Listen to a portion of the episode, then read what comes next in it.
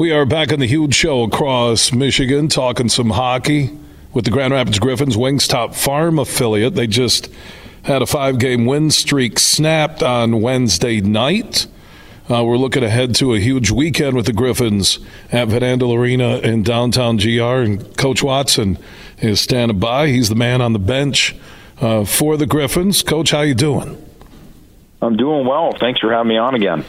All right, uh, we chat a few times uh, each season, uh, talking about the Griffins, talking about the Wings.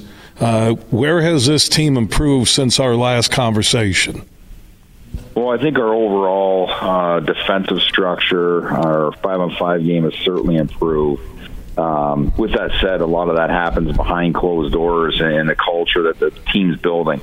Uh, you see a closer team, a tighter knit team, a team that's working for each other, and it's it's starting to bleed out onto the ice. And I think that's as a coaching staff, that's what we want to have happen. These guys become become quote unquote brothers inside the locker room, so they're willing to do whatever it takes uh, on the ice, and and uh, you know results are showing that.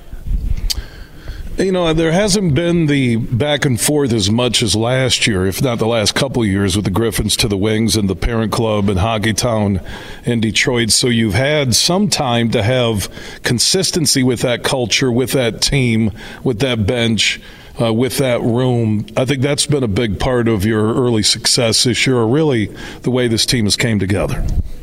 Yeah, I think so. I think you know, uh, outside of losing a couple guys here and there, and um, you know, we have had a consistent group of guys and and a you know the core group of guys that, that really can make this team run. Uh, they've been here all year long, and so it's important that they they get things under control. Um, you know, it's their locker room to run. We set sort of standards, we set the expectations, we give them the guidelines. But just having those guys in the locker room day in, day out, in the lineup day in and day out, it has certainly been beneficial to the certainly the most recent success we've had here.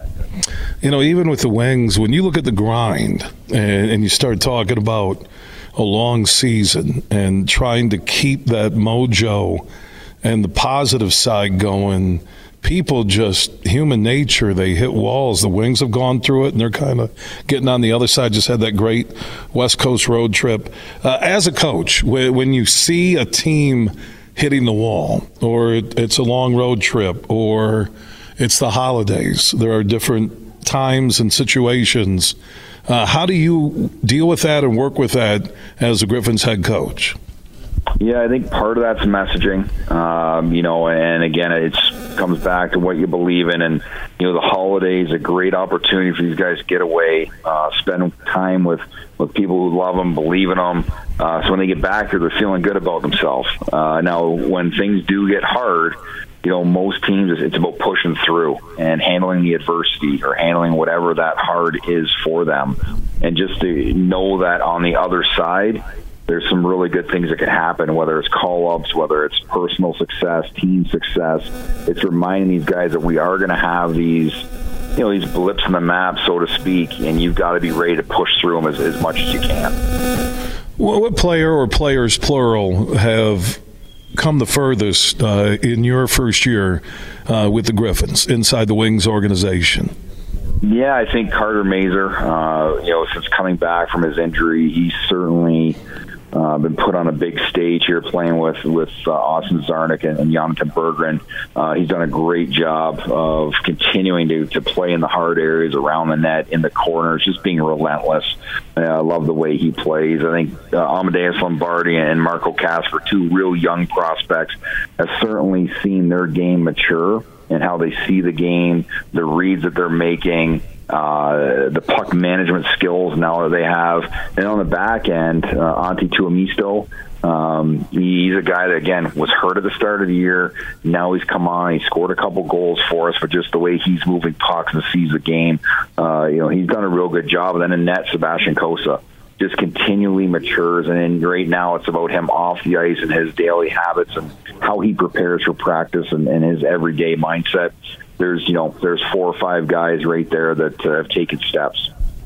You can follow the Grand Rapids Griffins, the Wings Top Farm affiliate, online, griffinshockey.com, also on Twitter, Facebook. They're at home Friday night, Saturday night, downtown Grand Rapids, and every Friday night, $2 beers, $2 hot dogs.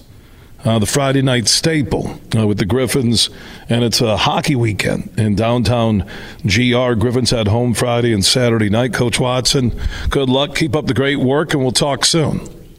All right. Thanks for having me on. Much appreciated. Take care.